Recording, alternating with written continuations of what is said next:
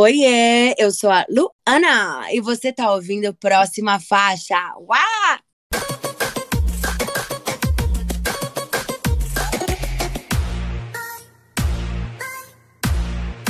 Próxima faixa. Olá! Está começando mais um episódio do Próxima Faixa.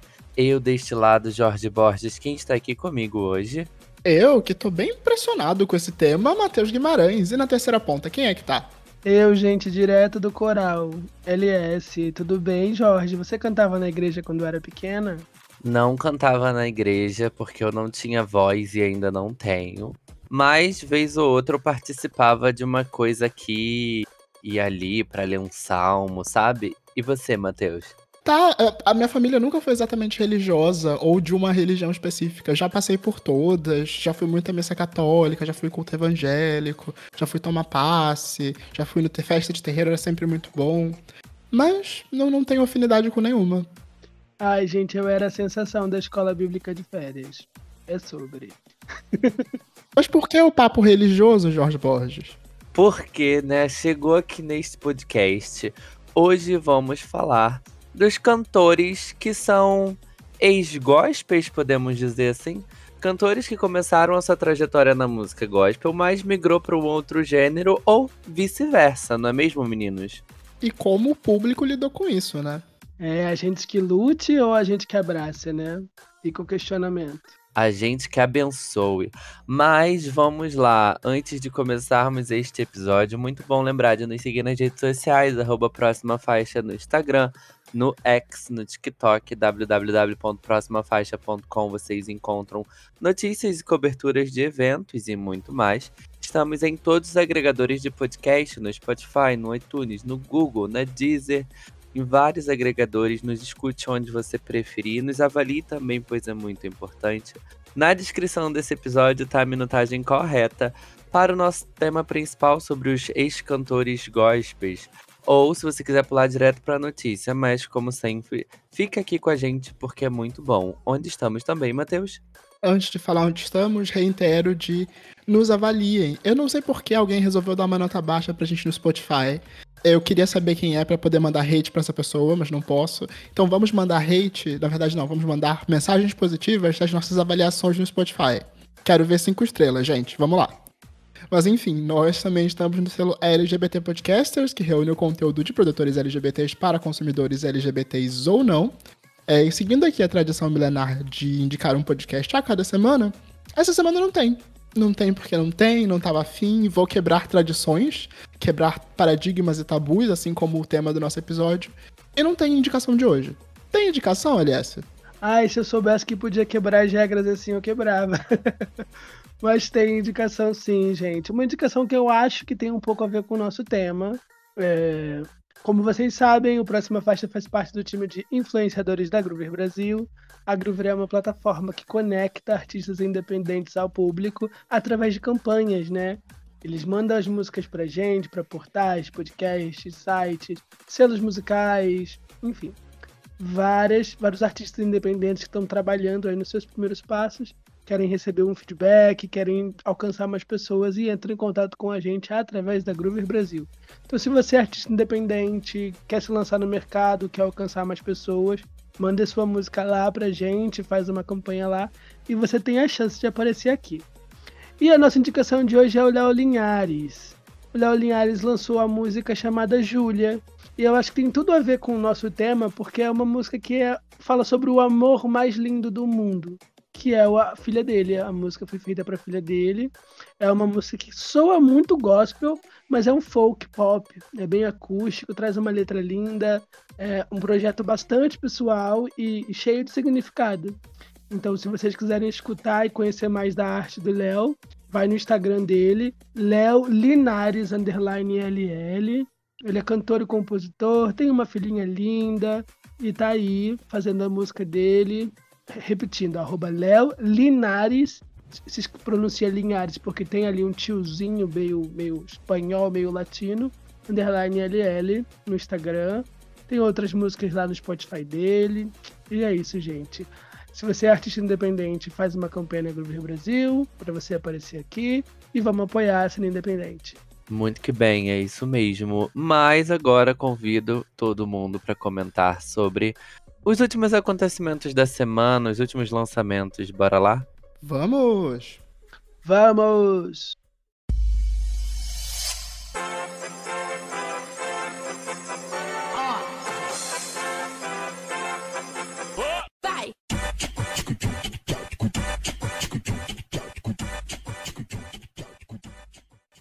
Quero rebolar em cima de você. Duda Beat dá início à nova era com o single Saudade de Você. E aí, meninos, o que, que vocês acharam dessa nova era de Duda Beat? Matheus. Cara, eu fiquei muito animado com essa nova era da Duda. É, eu gosto dessa inspiração que ela trouxe, de ser Miami Bass, de ser é, bem anos 90, remeter ao funk. Só que quando você pega a composição, a lírica, a, a, o estilo da composição, é 200% do, do da beat. Se você conseguiria desconstruir essa música e transformar numa música do, do Te Amo Lá Fora, ou até mesmo do primeiro disco dela. Eu acho que muita gente veria isso daí como uma, uma crítica, um ponto negativo, mas num cenário onde ela conseguiu mudar tudo, mudar o visual, mudar a estética, mudar tanto e continuar mantendo a personalidade, para mim foi uma coisa muito bacana. Eu vi outras pessoas super criticando isso, criticando ela, criticando o vídeo, a coreografia, mas eu, eu, não, eu honestamente não vejo pontos a se criticar dentro desse lançamento. É, gosto do que ela trouxe, é diferente. O clipe é belíssimo. Eu preciso, inclusive, dar destaque aí pra, pra, pra direção do Marcelo Jarrose e da Cristina Stenk, Stensick, desse vídeo que é belíssimo. Nossa, eu fazia tempo que eu não me animava tanto com o lançamento. Mas eu acho que vocês não ficaram na mesma vibe, né? Eu tô aqui animado sozinho. Tá animado sozinho, meu amor. Desculpa. Eu adorei o clipe de River, se ela tivesse mais orçamento, assim, né? Não, não. A, a, a Miley could never. Sim, não. A, a, é, a Duda Beat tinha mais orçamento que a Miley, uh... com certeza. Isso é, o, é isso que eu tô falando. Se a Miley tivesse orçamento, ela faria. Mas a estética é muito parecida. Até o cabelo lembra muito a Era Attention, né? O cabelo loiro com as pontas pretas. Ela citou a Miley como referência. Então eu amei o clipe, amei a estética, mas a música não, não desceu para mim, não funcionou. É, a, e a própria Duda no clipe, né? Eu achei eu não tô entendendo qual é o rolê daquela bolsa até agora. É, de, eu tava com, conversando com os amigos, né? E falaram que é camp, que é Miami Bass, que é assim mesmo. É para ser quase engraçado, é para ser diferente, é para ser cômico. Eu ainda não comprei né? Quero ver mais desse trabalho. Não achei, sei lá, uma bomba o pior trabalho dela, mas eu não entendi. Prefiro a Duda Beat do Bichinho. Acho que foi uma mudança, assim. Ok, que conversa muito com o Te Amo lá fora, mas eu achei que, tipo assim, de uma ponta para outra mudou demais. Eu, eu, queria o conceito mais. Não sei o que eu queria também, o que eu tava esperando. E, da... Não queria nada e tu só tá reclamando. Vai lá, Jorge, aclama, vamos aclamar.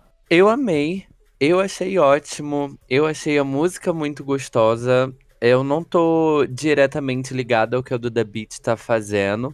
É, gostei muito do Te Amo Lá Fora, mas não segui escutando o álbum. Então, quando eu fui impactado com essa nova era de dela, essa nova identidade, eu achei muito divertido, eu achei muito legal. Eu achei o que eu encontro nas, nas festas, assim, sabe? E, e não balada propriamente dito, mas festas que acontecem em lugares insalubres aqui no Rio de Janeiro.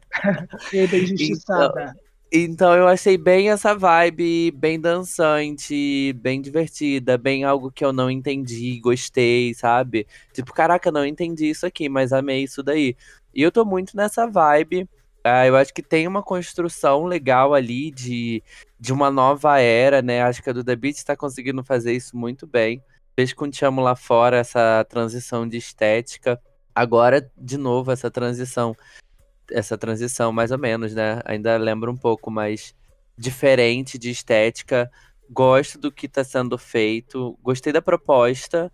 Eu acho que pode entregar um bom, um bom trabalho, sabe, assim. Minha é uma evolução. Vamos ver o que vem aí. Né? E falando de trabalhos conceituais, a Urias lançou a versão deluxe do Her Mind. O que, que nós achamos da Blossom Edition, Matheus? Você escutou? Sempre eu aqui abrindo os comentários. Eu ouvi. Eu acho que funciona muito bem como uma extensão, de fato, do Her Mind.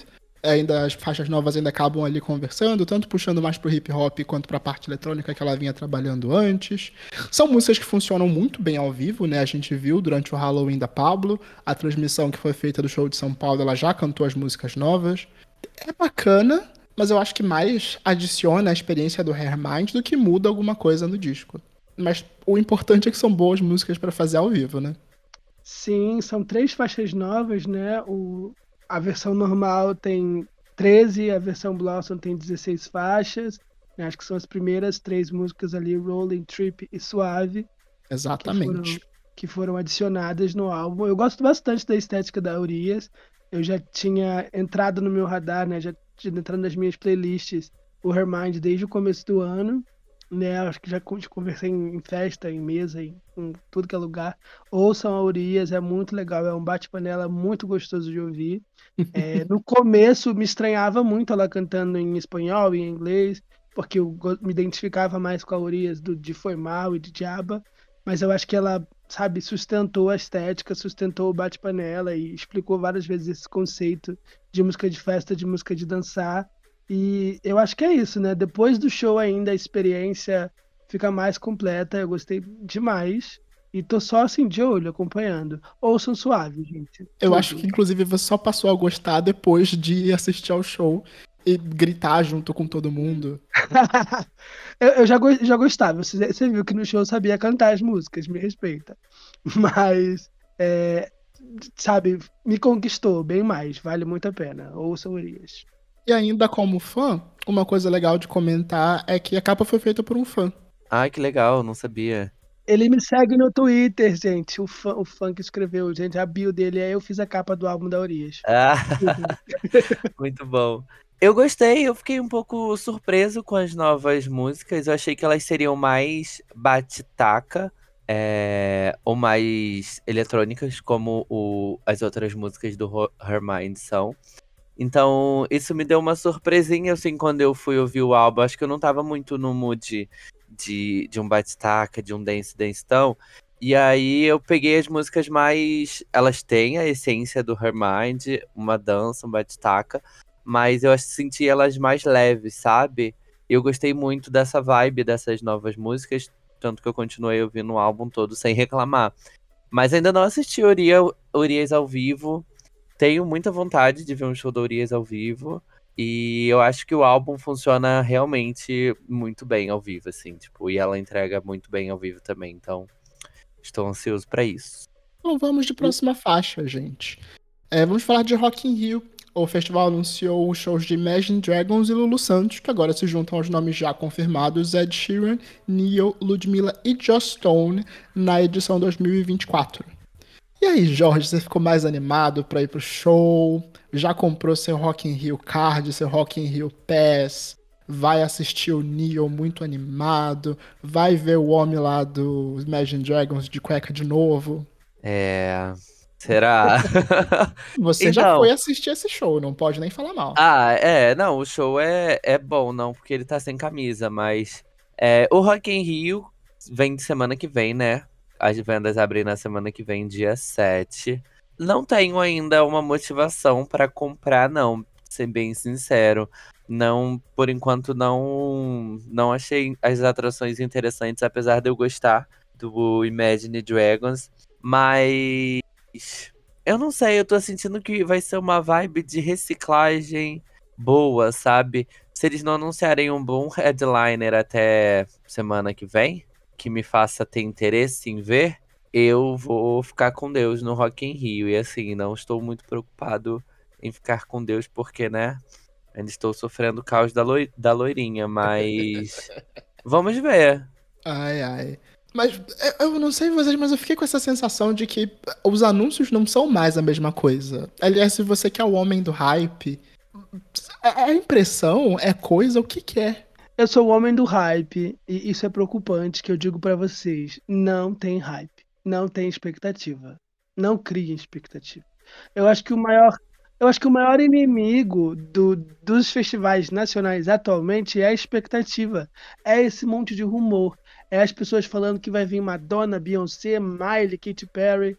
Ok, o Medina falou que está preocupado com as headliners mulheres, que quer fazer um Rock Rio mais pop. Ele ouviu as críticas de que no Detal não tinha nenhuma headliner feminina e no Rock Rio só tinha mais uma e tenta trazer, mas elas lucram mais solo, gente. Ou elas não querem fazer turnê, igual a Adele falou esses dias. Então, é, a gente vai ficar esperando vir a Beyoncé e vai vir o Maroon 5. E aí a gente se frustra. E a, ok, que no detalhe o show foi péssimo. Mas eles entregam um bom show para quem é fã, para quem gosta. Vale a pena, entendeu? O negócio é a gente colocar nossa expectativa lá na cabeça do Cristo e não chegar nem no pão de açúcar, gente. É sobre isso. Então não tem expectativa, não criem expectativa. São headliners bons. O Ed Sheeran não veio para o Brasil desde 2017. O Imagine Dragons veio no ano passado, mas está com um trabalho novo para sair. É, e é isso. Eu vou ver de casa. A menos que venha um colapso, né? Mas eu tô achando que não vem aí. As férias de verão são infinitas, então eu tô salvo. Ah, ela não faz show, não sai de casa, poxa. Miley Cyrus não vem. Mas eu ainda fiquei me perguntando, poxa, será que é só falta de diva? Mas eu acho que falta novidade. E é até difícil pensar em nomes que poderiam surpreender nessa escalação. Nomes, nomes ah, realistas, né? Nomes realistas, aliás. Não me vem aí dizer que a, sei lá, a Britney Spears vai sair do descanso ah. para fazer um show no Rock in Rio. Não, estudando quem tá em turnê, que é assim que os festivais funcionam, né? Quem tá em turnê, quem pode vir, e até mesmo quem acabou de fazer algum, por exemplo, a Katy Perry acabou de encerrar a Play e aparentemente está conversando com os portais dela aqui no Brasil para criarem esse hype. Parece que ela quer vir começar a turnê aqui pelo Brasil para ter o gás, a motivação. Não sei o quanto disso é válido, verdade. Mas Pink está em turnê com Setembro Livre, Olivia Rodrigo está em turnê com Setembro Livre, é, o Ed Sheeran já foi confirmado, vai trazer o Calvin Scott, não anunciaram ainda, mas ele está em Lisboa e está como ato de abertura, então ele deve vir também. O João está com a Super, então ele deve ser também. É, mas assim, nomes grandes, sei lá, a Beyoncé vai vir. Gente, a Beyoncé não vai vir. Não vai. Madonna, só se fazer mais uns outros dois festivais. Ela própria disse que não queria fazer show ao ar livre. Então, vamos manter as expectativas lá embaixo e tentar curtir quem vier. Porque se a gente ficar esperando vir a Madonna e vem a Olivia Rodrigo, a gente obviamente vai só ficar frustrado. Oh, Deus. Mas parabéns pelo Lu Santos. Muito legal ver artistas nacionais tendo esse papel de destaque. Mas vamos o de próxima Sunset, faixa. Palco Sunset vai bombar. Vamos de próxima faixa, gente. Poc Poc. Pedro Sampaio beijou todo mundo no novo clipe com participação de Débora Seco. E eu quero saber, Jorge Borges, você faria esse Poc Poc? Se disser que não é mentira. ah, eu faria. Eu acho que eu faria. Eu fiquei bem surpreso com o clipe, né? Com a pegação toda ali com Débora Seco. Eu fiquei, fiquei gente, que que é isto? E fiquei torcendo pra hora que ia aparecer ele beijando um menino, né? Era pra isso que a gente foi assistir o clipe. Apareceu ali rapidinho, depois apareceu de novo, mas não sei se eu fiquei satisfeito não, Pedro Sampaio. Mas eu achei o clipe bem picante, assim. Achei momentos que eu fiquei, gente, que isso? A música funciona, apesar de eu não ver, ai, é um musicão, sabe? Tipo, nossa, que música boa pra caramba. Mas eu acho que funciona, tem a fórmula do Pedro Sampaio e a fórmula das músicas que estão por aí hoje em dia, sabe? Mas eu acho que assistir o clipe, ela deu uma picância maior de, tipo, acab acabei de assistir o clipe, hum, acho que eu quero ouvir a música, sabe? Ouvir a música de novo. Fiquei um pouco com essa sensação. Não ouvi de novo, mas confesso que o refrão tá na minha cabeça. e você, LS? Ah, eu vou ser amarga, gente. O clipe não salvou, não. Uma bomba. Quando eu ficar famoso, eu vou fazer uma carta aberta ao Pedro Sampaio, pedindo desculpas, entendeu? Usando esse áudio aqui. Mas, gente, que música ruim. É tudo ruim. A letra é ruim, o beat é ruim. E para mim não lembra Pedro Sampaio, que Pedro Sampaio para mim é hitmaker. Hitmaker de, de, de, de viral de TikTok, de fazer coreografia. Não sei se eu fiquei muito impactado com o clipe. E eu achei que o clipe merecia uma música muito melhor. A Débora Seco tá ali, tem representatividade, vários beijos, a mensagem é super legal. E a música não diz nada, não vai para lugar nenhum. Sabe, não tem um, nem um, um, um senta, um, um, rebola. Não, ela vai lá e faz poc-poc. Eu, desculpa, eu, pra mim, um dos piores lançamentos da semana de longe, mas o clipe é belíssimo e eu queria muito, muito, muito que a música crescesse em mim, que, sei lá, me cativasse, mas não, não funcionou. Acho que temos três opiniões meio diferentes aqui na mesa, então. Porque eu. Ah, tá. Eu até me embolei aqui nas palavras. Porque eu não achei o clipe tão pesado, tão sensual, tão provocativo. Para mim ficou muito na cara de que como o pop tá puritano ultimamente. Porque, é, ok, a gente tem ali muita insinuação sexual, mas tem pouca, não tem gente pelada, tá todo mundo muito vestido. Até a insinuação sexual se dá muito mais por posições, luzes, do que algo que realmente pareça ser sexo de verdade. É sexy, não é nem um pouco vulgar, mas tá longe de ser explícito, provocativo. Vocês não acharam? Porque eu achei muito leve até. Ah, eu achei bonito, eu achei conceitual. Me lembrou muito. Você, meu Deus, a putaria, a sacanagem vai começar. Mas não, é. é, não aparece nenhum peito, né? Nunca não vi aparece um clipe peito, assim. não aparece uma. Ah, tem vários clipes de funk que são assim. A minha referência de, de sexual vem do hip hop, do funk. Tava imaginando que ia ser close na bunda na, na piscina, tipo clipe de funk. Não, é, All the Lovers e Houdini tiveram um filho. Eu vi, assim, a estética me lembrou muito Houdini, principalmente a capa do single, mas a referência principal é All the Lovers. Então as pessoas estão ali se abraçando. me tesão. lembrou aquele. Aquele. Como é que é o nome do. O primeiro single do Fine Line do Harry Styles. All the Lights. All the Lights, a mesma referência. Lights Out, é. Light, me Lights lembrou out. isso. A referência dele também foi a Kylie Minogue, mas lembra. É esse caminho. Mas musicalmente não, não foge muito a onda do Pedro Sampaio. Não achei ruim, diferente do LS. É, eu acho que ele tá se experimentando dentro do próprio estilo. Não é diferente o suficiente para que a gente sinta outra coisa, mas ao mesmo tempo não é senta, senta, soca, soca. É próximo, mas não é. E se você quer algo realmente mais diferente do que isso, eu acho que o single anterior, que foi lançado tipo há um mês atrás, a parceria com o MC Rian SP, consegue ser mais diferente na produção, quando ele coloca os beats e quando. Até mesmo no clipe, né? Que é muito mais baseado em dança. Sim, o, o feat dele com a Lesha, que foi um dos primeiros lançamentos dele, é muito bom. O feat dele com a Ana Castela, que ele lançou há pouco tempo, que é um, um funknejo praticamente, é muito bom. As músicas dele solo, eu não, não, não consigo. Não são para mim, mas tá tudo bem. O clipe tá lindo. Achei bacana, eu esperava mais sacanagem. Mas enfim, falando em sacanagem, inclusive, é, vamos falar de Marina Senna, que lançou o clipe de Dano Sarrada, o terceiro single do álbum Vício Inerente. Esse te excitou, Jorge? Você gosta de magrinhas? Olha, eu tô muito no cio depois desse clipe. Eu achei esse também bem sensual. Bem sensual. Não achei vulgar também, mas eu achei bem sensual. Falei, gente, olha o tamanho dessa calcinha. Como que se usa isso? mas muito bonito, muito sexy, bem estimulante. Eu acho que foi um bom visual pra música, que é uma música bem sexy, né? Bem gostosa. Eu acho que eu acho que ela entregou bem, assim. Eu, eu não eu acho que eu não gostei da parte que entra o cara no final. Que eu achei, ah, ela tá toda bonitona, gostosona, se curtindo lá. E aí eu falei, ah, poderia continuar dessa maneira, mas assim, escolhas. Hum, eu também que concordo com você. Acho que é meio que um, um, um adicional demais. Mas o que eu mais gostei é me dar conta de como esse clipe ele, é, ele tem paralelos com o clipe de Por Supuesto. Meio que cada um deles representa como é a sensualidade da Marina Senna de acordo com cada era. Lá era cabelo trançado, vermelho, muita renda. Aqui é cabelo liso, molhado, é, é tecido simples, mais direto. Eu acho divertido, mesmo sendo um clipe muito simples, né? É, tem muitos looks, tem muitos cenários, muitas luzes diferentes, mas ele não tem uma historinha, ele é corte, sensualidade, sexualidade. Eu gostei bastante. Achei. Eu acho que, inclusive, essa, esse clipe pode dar uma nova, uma nova chance para essa música. É, uma das coisas que eu mais tenho gostado no trabalho da Marina Senna é que ela lançou um disco-disco e está trabalhando singles dentro desse disco e fazendo singles acontecerem. Ela é quase a nossa Dua Lipa. Sim, eu fiquei muito feliz. O, o Jorge ficou no cio e eu fico com vontade de comer um Magnum. Eu achei maldade ela começar aquele clipe ali, ó. Já comendo aquele sorvetão, aquele calor que tava fazendo. Fazendo um dinheiro, né? É gata. Product era, ela fez a publi dela. Eu achei maravilhoso o clipe. E a gente fez um episódio sobre o vice inerente e Dando Sarrada é uma das minhas músicas favoritas do disco.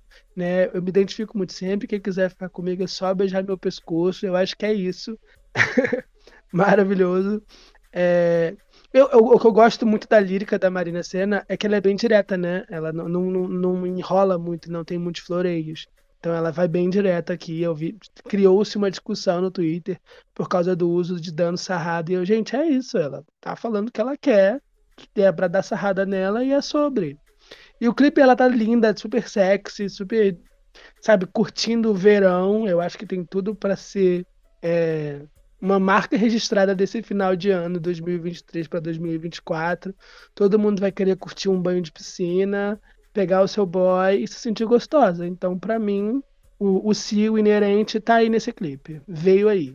Eu aproveito aqui para puxar um game, gente. Vamos de casa, mata ou beija. Começando com Rosalia e Bjork, que se juntaram em Oral. Carol G e Caliutes, com lábios mordidos.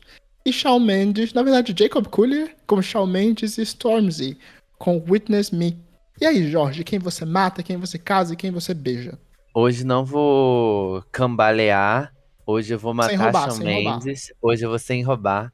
Matar com certeza Shawn Mendes e Stormzy e Jacob Collier. É isso, não preciso falar mais nada, é só vocês ouvirem a música. É, eu vou dar um beijo na Rosalina Bjork. Uh, eu achei que é uma música, acredito, comercial da Bjork, então você consegue ouvir ela tranquilo, sabe? Sem muito instrumental. Merecia até um casa. Sem muito instrumental que, que, enfim, tá imitando a natureza. Não tem um panela batendo. Respirando, não tem ba panela batendo, barulhinho da airfry que ninguém escuta, máquina de lavar. Então achei interessante é, a música. Não captei o que elas cantam, mas eu tenho certeza que tem alguma referência aqui, alguma crítica foda. E, e eu gostei da música. No final achei um resultado bom, legal. O clipe também ali é interessante, aquele visual palheta de branco.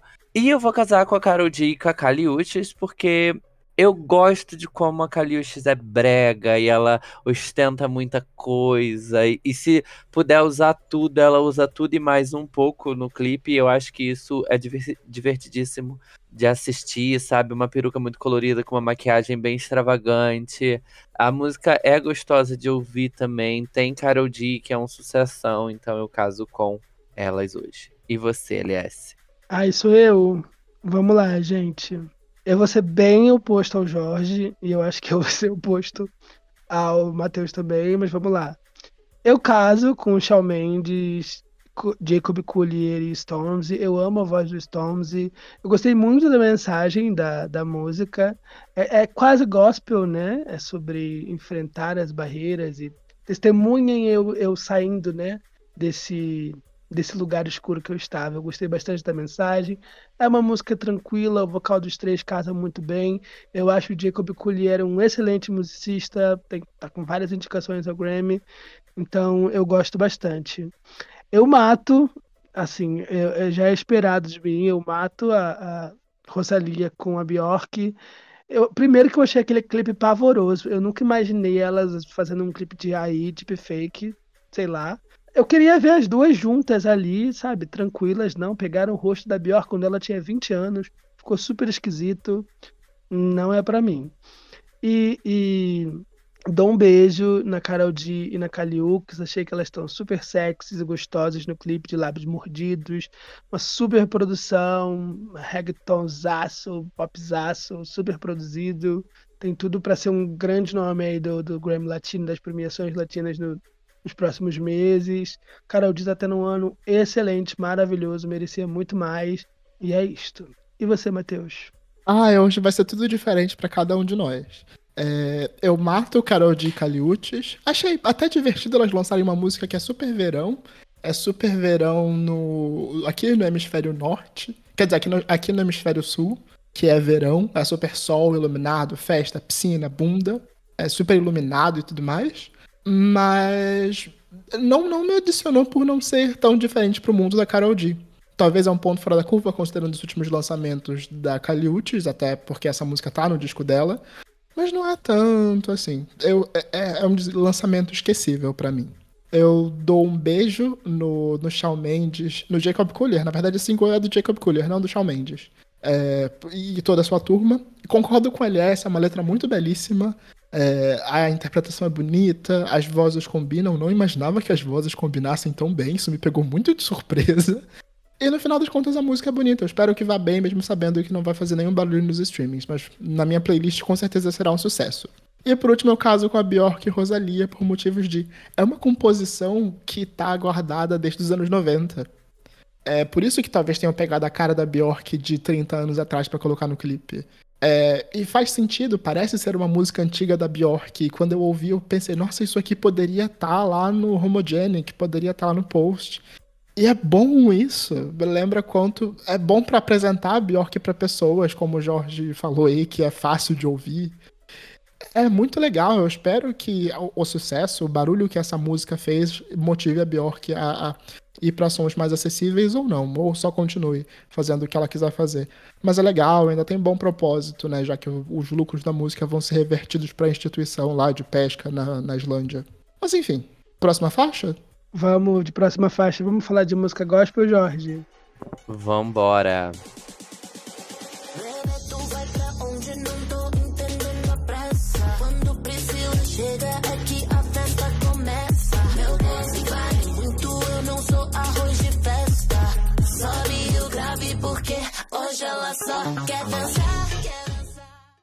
Mudança de gênero musical não é uma coisa inédita na cultura pop. Alguns de nossos artistas favoritos já se aventuraram em outros gêneros, enquanto outros mudaram drasticamente. Taylor, por exemplo, foi do country pro pop, Miley foi do pop pro rock, Anitta foi do funk pro pop, Madonna já se aventurou em todos os gêneros possíveis e por aí vai. Agora, quando envolve religião, a mudança de gênero é bem mais complicada e pode ser bem difícil para o artista seguir o seu coração quebrar as correntes e lidar com as enxurradas de críticas. E no episódio de hoje do Próxima Faixa, claro, vamos aproveitar o fenômeno Priscila barra Priscila Alcântara e falar sobre os artistas que deixaram o gospel e apostaram em outros gêneros musicais. Como nós, como fãs de música, recebemos esses artistas. Como lidar com o hate nos trabalhos? Qual o caso mais polêmico? O inverso também acontece? É isso que vamos descobrir aqui hoje, não é mesmo, meninos? Começando já com, com a Priscila Alcântara, que foi aqui o nosso gatilho para esse episódio. Como que vocês enxergam essa mudança total da Priscila barra Priscila Alcântara? Aí já começando de novo, abrindo a nossa cozinha e mostrando o motivo desse episódio, é, nós fizemos a entrevista com a Priscila, ela super viralizou no TikTok, no Instagram, no Facebook, em todas as mídias possíveis, inclusive fomos muito plagiados, copiados por muitos veículos sem dar créditos. Mas o que mais assustava, eu acho que todos nós, nós três, era como os comentários eram sempre de hate sobre a mudança de postura dela associada à religião especificamente. E não importava o lugar, não importava como, era sempre uma crítica muito pesada. Eu fiquei particularmente assustado. Sim, é, o vídeo, acho que a rede que ele viralizou mais foi no Instagram, no TikTok também, o Jorge pode dizer mais, passou de milhões de visualizações em todas as redes. E o nível de, de comentário de hate era absurdo. Tão absurdo que eu cheguei a trancar os comentários e as pessoas vinham em outros posts falar por que, que você trancou os comentários da Priscila? é, só pode comentar, só pode falar se concordar com a opinião de vocês. Não, gente, mas são quase 20 mil comentários e uma parte muito pequena deles é positiva. Uma parte muito pequena deles é, sabe, conversa com o nosso conteúdo de música pop. São poucas pessoas que estão comentando sobre a música nova, sobre o visual novo, pop, que é o que a entrevista traz. As pessoas estão falando que, sei lá, que ela é feminista, ou que ela tá com é, censura aí no corpo. É, assim, bizarro. Cadê o amor de Deus que essas pessoas tanto pregam, sabe? Deve ser. Eu não sei se, se no lugar dela como eu ficaria com o meu psicológico. Ela diz que não se importa, mas assim é bem complicado. E no caso da Priscila ainda mais difícil, porque como ela estava na igreja, ela tinha comentários difíceis, né? Principalmente falando do público LGBT, e ela acabava sendo bombardeada dos dois lados: o público de música pop com uma resistência para receber ela, e o público gospel falando barbaridades imensuráveis, assim, não dá para falar aqui. É, eu acho que essa é, essa é a parte que mais pesa é, desse novo posicionamento da Priscila, e algo que ela provavelmente a gente chegou a comentar, né? Que ela já havia premeditado isso, já havia visto que isso seria comentado, porque de fato foi uma mudança muito radical, não só sonoramente, e principalmente o visual, né? Fisicamente, e isso foi muito do que é, eu cheguei a a perceber nos comentários também. Eu acho que não foi nem a mudança sonora, a mudança do que, que ela tá cantando que fazia as pessoas criticar tanto a Priscila, mas sim, ai, como ela tá agora, né? Eu acho que talvez porque a pergunta que eu fiz na entrevista era perguntando justamente sobre o visual, sobre a mudança de cabelo que ela recentemente tinha um cabelão, né, bem cacheado. E isso repercutiu muito. E muitos dos comentários era exatamente sobre isso, a falta de Deus no visual dela, a falta de Deus que agora ela tá fazendo isso porque ela não tem Deus no coração. E assim, eu acho que é uma coisa muito desequilibrada essas críticas vindo especialmente dessas pessoas que são da religião, sabe? Então, no final das contas, cara, é, sei lá, é mais feio para eu, eu tiro assim, é mais feio ver esses comentários do que eu agora consumir Priscila, sabe? E, e me pega muito o quanto era desmedido isso. O Alessio comentou bem sobre como os comentários eram muito desmedidos e cruéis.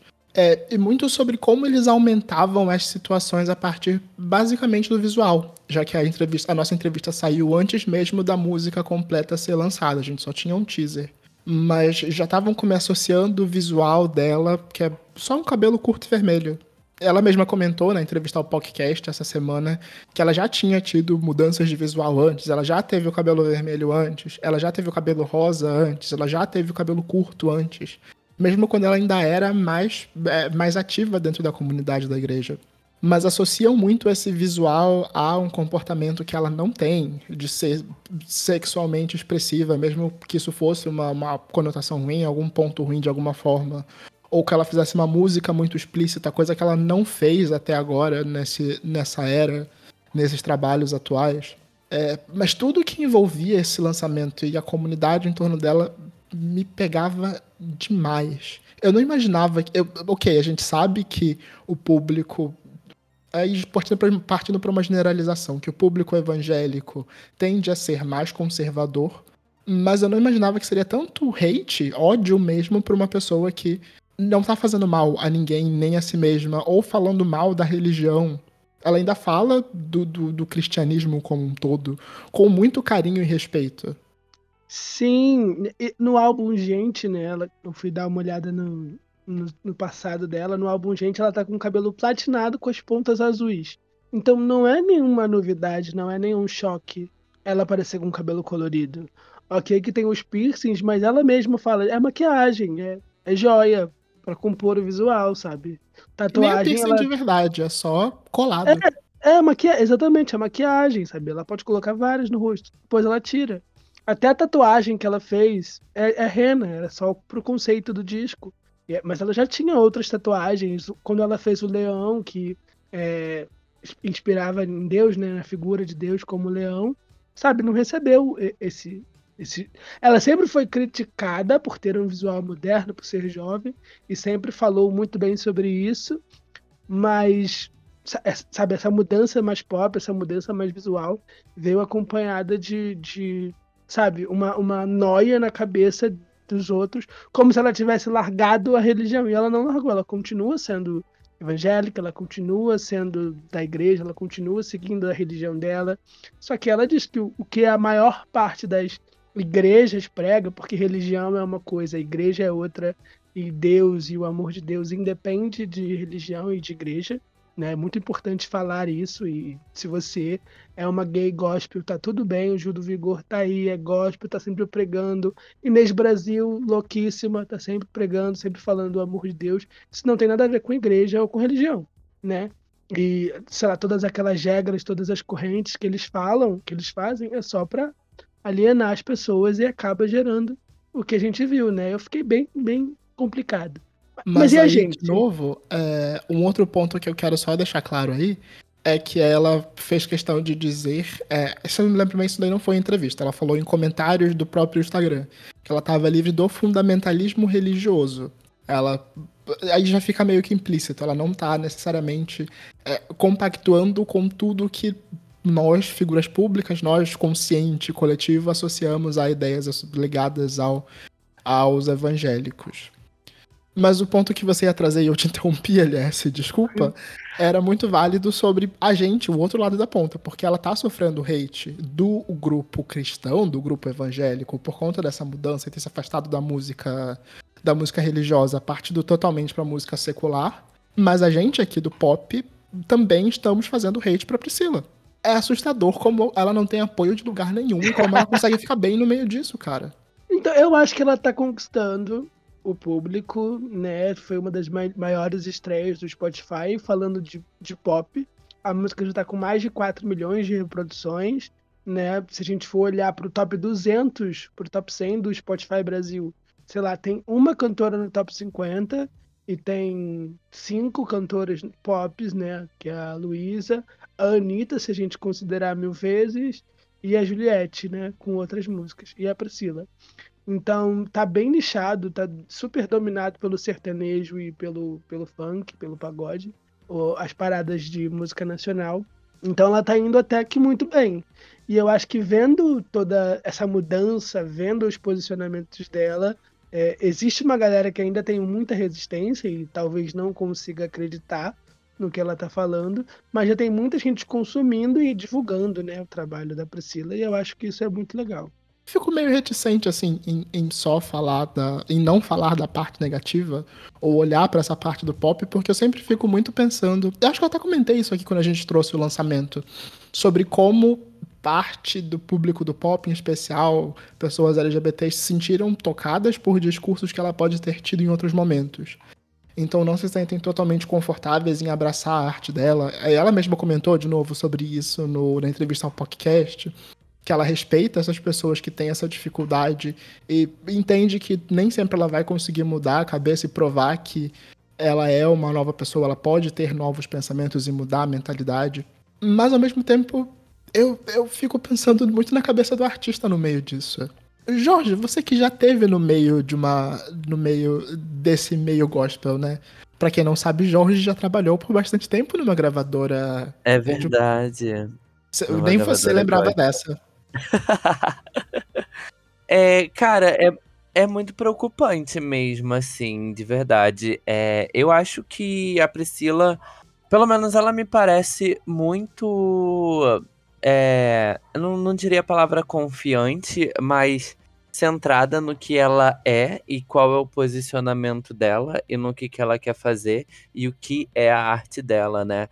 Eu lembro que no mesmo dia que eu gravei essa entrevista que viralizou no TikTok, a gente estava no prêmio Multishow, é, tinha uma outra pessoa de um outro portal, de, de um outro site, é, que também fez uma pergunta para Priscila. E a pergunta dele era bem sobre, é, sobre religião, né? Falando sobre, ai, os seus fãs cristãos, é, ai, e, e essa mudança com os seus fãs, e a religião, como é que você tá lidando com isso? Tipo, você tá se importando com o que estão comentando? E, e, e, a resposta dela foi tipo assim, não, eu não tô nem aí pra isso, sabe? Tipo. E foi muito confiante dela falar, cara, não, não tô ligando, o que eu quero fazer agora é isso, isso é minha arte, isso é meu trabalho. E eu fiquei, cara, ela tá muito. Não vou dizer muito bem mentalmente, mas assim, ela tá num lugar que não vai desestabilizar ela, sabe? ela pode ficar mal, com certeza ela deve ficar mal vendo essas coisas. Tanto que nessa mesma entrevista ela falou que não estava vendo, não, não queria, não estava consumindo e não queria saber o que as pessoas estavam dizendo. E, E, mas assim, acredito que tenha. Ela esteja fazendo um grande trabalho de terapia mesmo, sabe? Para conseguir ma se manter aí todo dia, lançando, fazendo os lançamentos que ela tá fazendo. Ela lançou na semana passada outra faixa do álbum dela, né? Que é Foi Incubado. Já tem duas outras... é muito bom é, como ela soube ler esse momento, trazer como resposta. Não lembro se a gente comentou aqui no programa. Sim, demais. E o que eu ia só para finalizar é que já fazem acho que duas ou três semanas que a gente gravou o vídeo e eu postei lá no Prêmio Multishow e ainda tá em alta, tipo, ainda tá viralizando. Todo dia a gente ainda recebe uma enxurrada de comentários completamente negativos. Então, assim, não foi algo que aconteceu ali e passou, ainda tá acontecendo, sabe? E, e ela ainda tá lançando música, ainda vai lançar um álbum, então isso ainda vai permanecer por muito tempo. Eu fico pensando se assim, se nós que somos um portal de notícias recebemos essa enxurrada de comentários negativos, imagina no perfil dela, né? As pessoas indo até. Isso é uma coisa que não entra na minha cabeça. Eu falo, mal aqui, sei lá, achei a música do Pedro Sampaio uma bomba, achei a outra música que o fulano lançou, não gostei do clipe. Tá, eu falo aqui porque a gente está conversando, é o nosso trabalho, mas eu nunca, jamais vou, sei lá, posso até comentar no Twitter. Nunca, jamais eu vou na rede de um artista que eu não gosto, que eu não consumo, e lá falar que a música dele é ruim. E lá falar que o trabalho dele é horrível. Ou coisas muito piores, que você, sei lá, você precisa voltar para a igreja, não é nem o pior dos comentários. Mas assim, é, enfim, eu não, consigo elaborar, não entra na minha cabeça. Acho que às vezes as pessoas podem ter opinião e guardar a opinião ali para ela. Vai agregar? Você não viu que a pessoa mudou, que ela tá em outra fase da vida dela, que ela tá seguindo em frente e não está fazendo mal para ninguém, sabe? Ela não tá roubando, não tá matando, sabe? É, é, bem, é bem menos, assim. É, não é o grande músico que vocês estão pensando que é. Mas enfim. É, e é isso que eu queria falar, né? A gente, eu já acabei já falando, mas assim, vocês acham que mudar de gênero, mudar o visual, significa deixar a religião para trás? Significa sair da religião? Como quem tá na religião lida com esse conservadorismo religioso? Ah, eu acho que é mais para as pessoas entenderem, é, o público entender, porque foi isso que você comentou, né? Sobre, sobre religião e ter uma crença. É, eu acredito ainda que ela tem a crença dela, sabe? Que ela ainda tem é, talvez não tenha mais uma religião, entre aspas, mas acredita em alguma coisa, reza por alguma coisa, tem, tem preces por alguma coisa, sabe? E, e isso é muito do, do indivíduo. O que fica muito externalizado é como o público recebe isso. Então, assim, a partir do momento que viram. Falando ainda o exemplo da Priscila Alcântara, que é mais fácil, né? Que viram a Priscila Alcântara com um visual completamente diferente, contando uma música completamente diferente, nossa, essa menina não tem mais Deus. É o diabo agindo nessa música. Quando não? Quando ela pode estar muito mais conectada com Deus, quando ela pode estar muito mais religiosa, sabe? A, a um ponto de se encontrar novamente de uma nova maneira, fisicamente, sonoramente, artisticamente, entendeu? Porque isso é muito individual. O que fica muito é o externo. Então, assim, não, essa menina tá com o diabo no corpo. Sendo que ela continua graciosa, assim, do jeito que ela sempre foi, né? Ela foi muito atenciosa quando ela conversou comigo, muito atenciosa com todo mundo que ela conversou, sabe? Muito carismática. Então, assim, continua a mesma pessoa. Ela só tem uma figura física diferente. E aí é o que as pessoas que impõem isso, sabe? Tipo, ai não, ela tá com o diabo no corpo, ai, ela, ela tá endiabrada, ela não, não, não acredita mais em Deus, entendeu? Então é uma coisa muito mais do que as pessoas com seus próprios umbigos ditam, sabe? E até aí, abrindo o leque dessa análise, é, a gente tem visto no passar dos anos o crescimento do público evangélico enquanto religião no Brasil, já até apontado em muitos estudos desde o ano passado, que a previsão é de que daqui a alguns anos a, a população evangélica vai superar a população católica dentro do Brasil, vamos ser um país mais protestante do que católico. E com esse crescimento também vamos passar a ter, entre muitas aspas aqui, ovelhas, é, ovelhas sem rebanho ou desviadas no meio disso. Ao ponto que no próprio censo do IBGE, do último censo, já se constava como opção de religião evangélico não praticante. Então vamos ver pessoas com esses preceitos, com esses preceitos ou com esse passado se experimentando de outras formas. E aí, talvez até tentando olhar por dentro de um prisma da religião, como o Jorge trouxe, é, isso não necessariamente significa que ela não vá é, respeitar, seguir, ou, entre muitas aspas, ter um bom coração no meio disso. Até mesmo olhando para o cenário atual, a gente já vê muitos artistas sendo evangélicos de formas diferentes dentro do cenário pop, olhando para a música secular. A gente sabe que a Simone Mendes é evangélica. A gente sabe que a Joelma é evangélica. E numa outra ponta do espectro, a gente também tem a Cláudia Leite, que também é evangélica. Tá todo mundo aí. É, é isso, né? É, criticam muito, apontam muito o dedo e falam como se ela tivesse deixado Deus. Sendo que tem muito artista fazendo música secular que é da igreja, que vai pra igreja, e na hora do, do, do dízimo dos 10% dele ali, ninguém tá falando que ele não tem Deus no corpo. E né? não então, recebe o nível de hate que a Priscila recebe, por isso. Exatamente. Eu acho que cres... como ela cresceu praticamente em frente às câmeras, é sempre crescendo como figura evangélica, lançando como figura gospel, né? Lançando álbuns gospels. É o, é o, que eu, o, que eu coloquei no roteiro, né? O que o Jorge falou muito bem. Que mudança de gênero não é uma coisa incomum. Um artista evangélico lançar uma música secular não é um negócio incomum, mas quando você muda de gênero, quando você sai do gospel pro pop, porque tem mais liberdade artística, pronto, acabou o mundo. É, mas não é só isso, não é só com a Priscila que isso acontece. Eu acho que tem um caso que me dói muito mais, porque é uma pessoa que não teve opção. Ela, a, a JA, a ela, ela canta, sempre cantou muito quando era criança, com 5, 6 anos, chamou atenção na igreja, foi parar no colocou-se enquanto artista gospel por causa da família, por causa do que a família acreditava. E ela foi crescendo e se descobrindo outra coisa. Como lidar com esse caso? É porque eu acho que o hate em cima da JA da ela, eu fui olhar os comentários dela, é bem, assim, se a gente acha o da Priscila pesado, o da JA é pior ainda. Vocês acompanharam esse caso? Vocês viram isso? Até dando uma atualização, trazendo um ponto mais recente, é, o hate, desde que. A, primeiro, a, a, gente meio que acompanhou a evolução da, da ela ao longo desses tempos, da JA ao longo desses tempos. Desde quando ela se entendeu inicialmente como bissexual, depois ela comentou, a, a, começou a trazer a visão dela de gênero e sobre como ela preferia se expressar.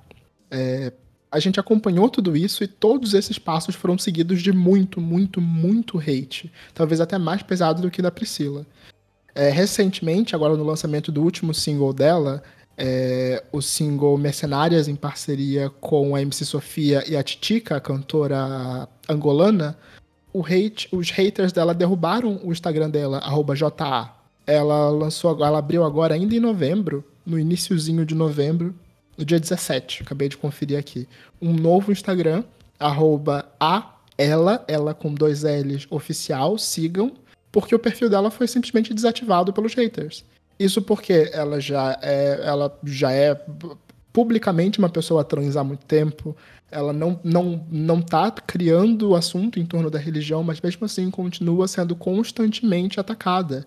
De novo, as pessoas trans sendo constantemente atacadas mais uma vez.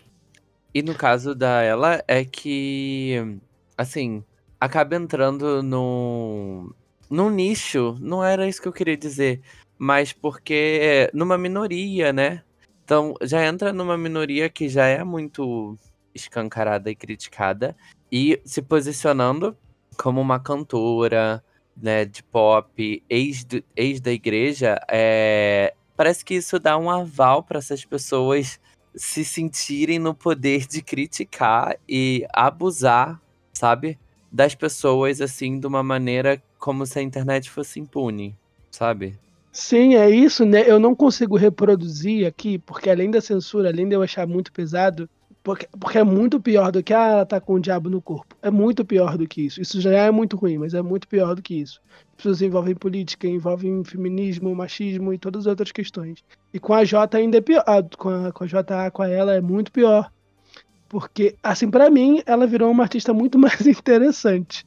Depois que começou a fazer música pop depois da transição, ela está experimentando muito mais, já tem parceria com o Hitmaker, tem parceria com a MC Sofia, tá falando, trazendo questões de representatividade e gênero, e me dói muito que, assim, como eu falei, ela não teve opção, ela cantava o dom de Deus e colocaram para cantar música gospel, e é isso que você tem que fazer, e sabe, ela tinha seis anos, ela não sabia quem ela era, ela estava se descobrindo, né? Acho que a gente, quando a gente é criança, a gente não, não, não, não entende diversas questões de identidade.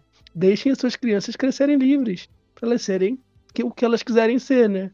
E aí, quando a pessoa consegue se libertar, ela tem que enfrentar tudo isso por causa de imposições que foram colocadas a ela. E você trouxe aí um ponto muito importante, aliás, além de citar a da liberdade das crianças, mas falar que a gente é um podcast de música, a gente precisa enaltecer a música que a JA faz. É, o, o disco dela, La Drácula, é muito bom.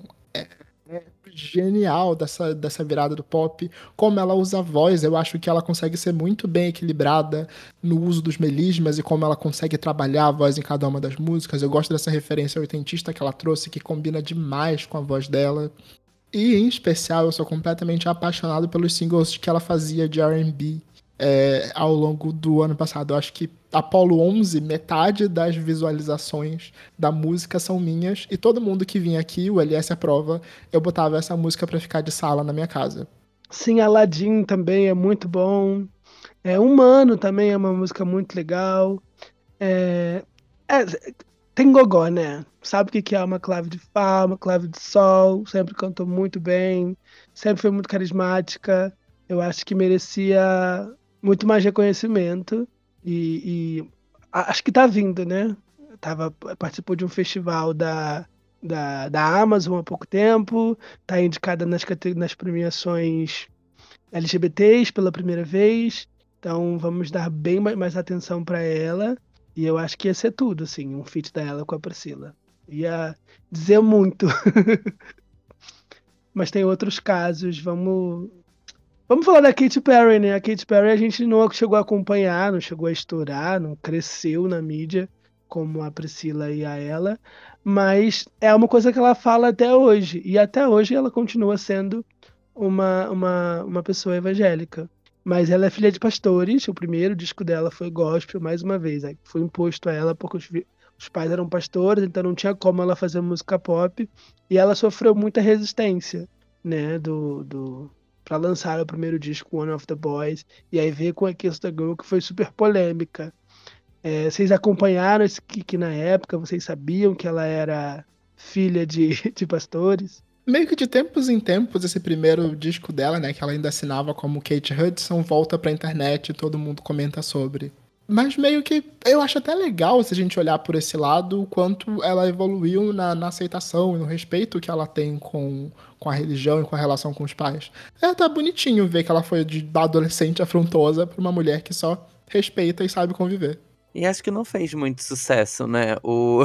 Pô, total. Nossa. É, não fez ah. muito sucesso. Eu acho que o choque mais, é, talvez, foi pelo como o primeiro álbum era, enfim, tal, mas eu não, não sei desse impacto de, de diferença. Tanto que muitos artistas começam mesmo na igreja, né? Acho que é, acho que é uma realmente uma porta que é aberta desses artistas de começarem a cantarem na igreja e tal, e ver que tem um talento. Principalmente aqui nas comunidades, né? Porque é um acesso à música, a instrumentos, a treinamento, que não se tem em muitos lugares pra gente pobre, fora da igreja. Sim. A Ludmilla, a Anitta, elas falaram que elas começaram cantando na igreja, né? Porque era onde elas podiam estudar música dentro da periferia, né? A Ludmilla em Caxias e a Anitta em Honório. Ou seja, é uma grande escola. E se fosse mais aberta, né? Se as igrejas fossem mais contemporâneas, elas podiam, né, ajudar a construir muito mais, que é a função da igreja, né, gente? Ah, vamos lá. Vamos falar da Dailins. Esse caso me surpreendeu quando eu estava vendo o roteiro que ela é assumidamente lésbica, ela é um dos grandes nomes do rock feminino atualmente, mas se você pesquisar no YouTube, você ainda encontra covers dela, músicas em gospel, que ela literalmente estudava para ser pastora.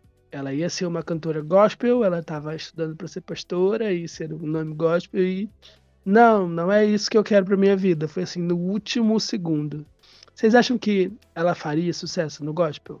Pior que eu acho que sim, porque ela é muito boa. Tanto compositora quanto cantora. Eu não sei se ela se encontraria enquanto pessoa, de outras formas. Mas, poxa, sucesso musical acho possível.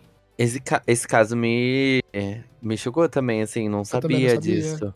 Eu não fazia ideia. Porque ela tem uma, uma atitude muito rockstar, né? E ela fala, muito sempre falou publicamente sobre a sexualidade dela, sempre foi um, um, exemplo do orgulho. Sim, e, e, ela também falou sobre as questões de religião, né? Ela fala que ela é muito traumatizada, na verdade. Eu não sei se foi ano passado ou se foi ano retrasado, que veio uma banda de rock gospel pro Brasil, sem divulgar que era uma banda de rock gospel. E chegaram a cotar ela, chamar ela para abrir esse show.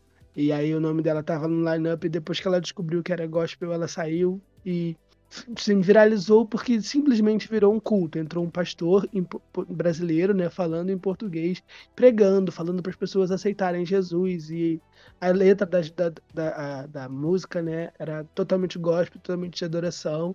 E virou um grande culto. Muitas pessoas ficaram engatilhadas. Não foi divulgado que seria um culto, não foi divulgado que seria gospel né? E, e, então tinham pessoas LGBTs no local que ficaram engatilhadas, tinham roqueiros ali de outras religiões que ficaram engatilhadas. E ela falou muito porque o nome dela estava associado à banda e assim ela chegou a falar abertamente sobre ter estudado para ser pastora e como, né? Assim como a Priscila fala sobre como foi difícil né, reproduzir discursos porque é ensinado isso é, é quase que forçado a seguir esse caminho é, só é Deus se for desse jeito aqui.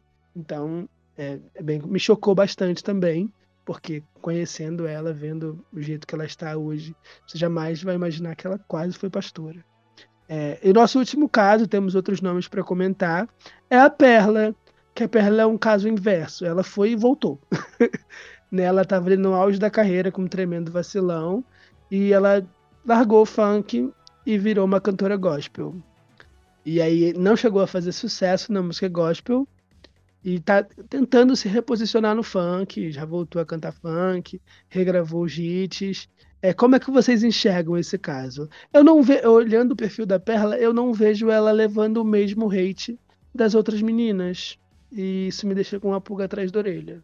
Mas aí uma pergunta, ela chegou a ser é, uma. chegou a fazer muito sucesso dentro do meio gospel? ela não chegou a fazer muito sucesso em lugar nenhum, vamos ser sinceros, né? No funk, ela foi muito grande, mas, sei lá, teve uma música, duas. No gospel, ela lançou muitos álbuns, né?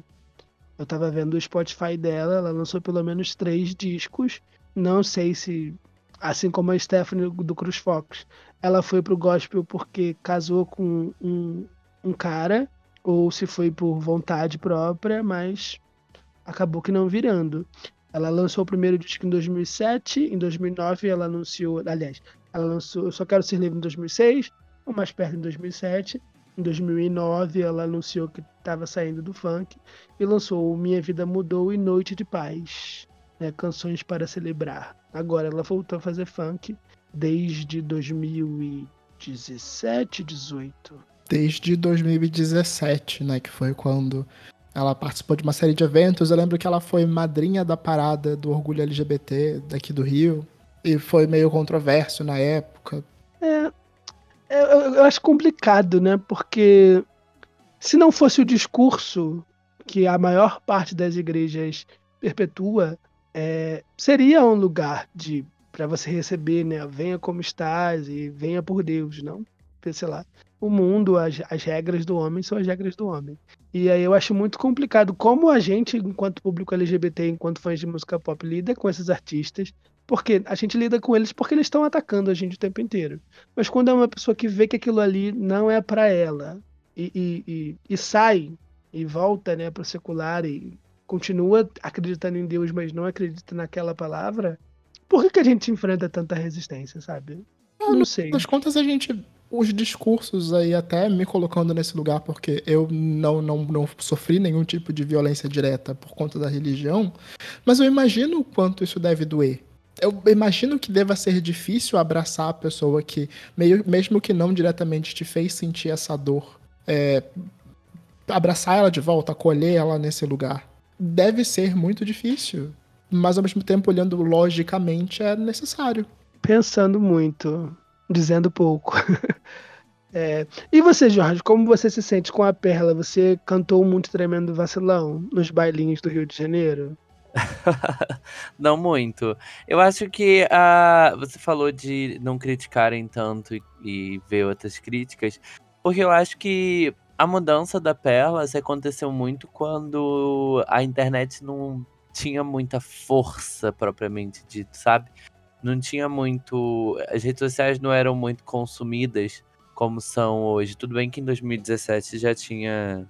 já era bastante consumido, mas hoje em dia você vê, é muito diferente. Então eu acho que isso se dá a. Acho que isso talvez, pelo menos falando do online, possa se dar a esse fato, mas há, há controvérsia também, né? De, eu, eu, lembro de ter essa controvérsia. Nossa, agora ela é crente, ah, agora ela tá cantando funk de novo. Então acho que talvez por essa questão de linha de tempo mesmo. Pode ser que a gente enxergue menos críticas pro posicionamento dela e mais pro, pros posicionamentos das outras meninas. Um fato interessante é que assim, a gente sempre vê isso acontecendo com mulheres, né? Engraçado. A gente até tem casos mais recentes, como o do Gessé Aguiar. Eu não conhecia muito a carreira dele gospel, mas desde que ele tornou pública a sexualidade dele, ele também tem seguido receber muito hate, parecido com o caso da, da JA, mas talvez seja realmente menor.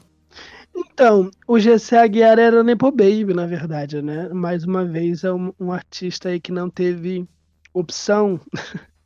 ele é filho, eu não vou lembrar agora de quem ele é filho, mas ele é filho de uma cantora gospel. Ele foi inserido no meio gospel porque cantava bem, porque tinha talento, mas logo que logo que se, tipo, que se cresceu e se, entende, se cresceu, logo que cresceu, tornou-se adulto e se entendeu enquanto pessoa LGBT, saiu porque o discurso só atacava, né? Saía porque o discurso é, não, não era o que ele acreditava.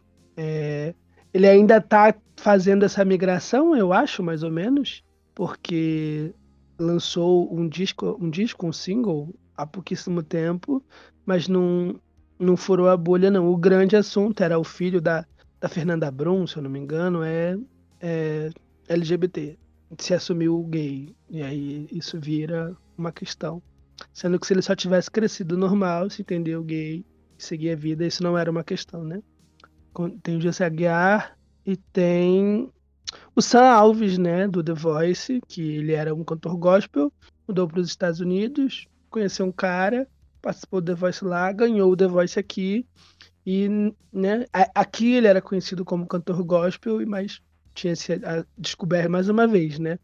É, cadê o homem hétero saindo da igreja e entendendo que aquela palavra ali não, não é para ele, que o amor de Deus não tá tão ali quanto a gente acredita ou quer acreditar, né? São sempre mulheres ou pessoas LGBTs, realmente. Triste no final das contas, né? E um último caso, que eu acho que é o caso mais surto, com todo respeito, porque ela já foi, já voltou, já foi, já voltou várias vezes, que é a Baby do Brasil, Baby Consuelo, que eu, eu não entendo a história, não sei se o Matheus conhece a história, mas eu sei que no auge ali, depois do, do final dos Novos Baianos, ela fez muito sucesso e do nada, do nada mesmo, virou uma cantora gospel. Você não encontra os álbuns gospel dela em lugar nenhum. Talvez estejam no YouTube, mas assim, no Spotify, no Deezer eu não encontrei.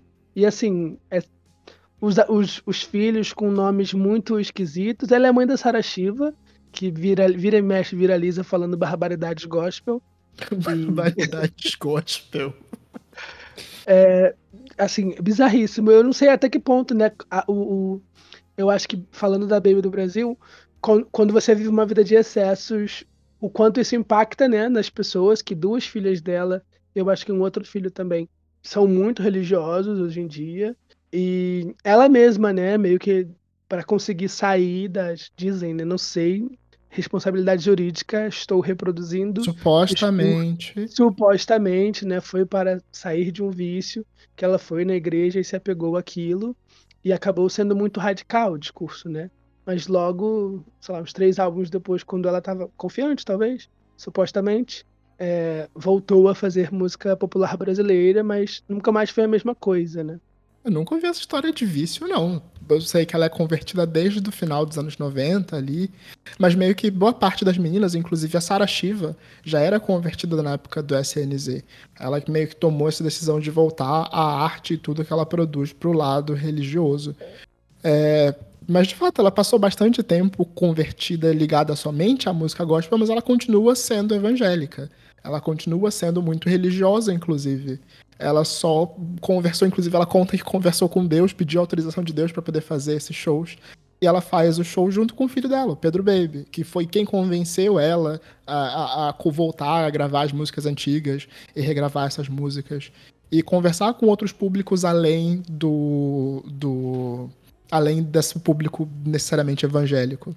Eu até nunca me aprofundei muito na parte religiosa, mas tudo que eu vi de entrevistas dela, eu até gosto do discurso dela, de que é importante conversar com outras pessoas e levar essa mensagem para além, de uma forma que não seja tão impositiva.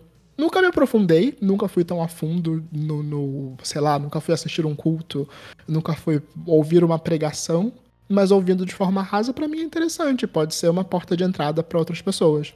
É, uma coisa que eu queria até dizer aqui nesse episódio é que eu não queria associar necessariamente ser evangélico com ser anti-LGBT, ser anti alguma coisa.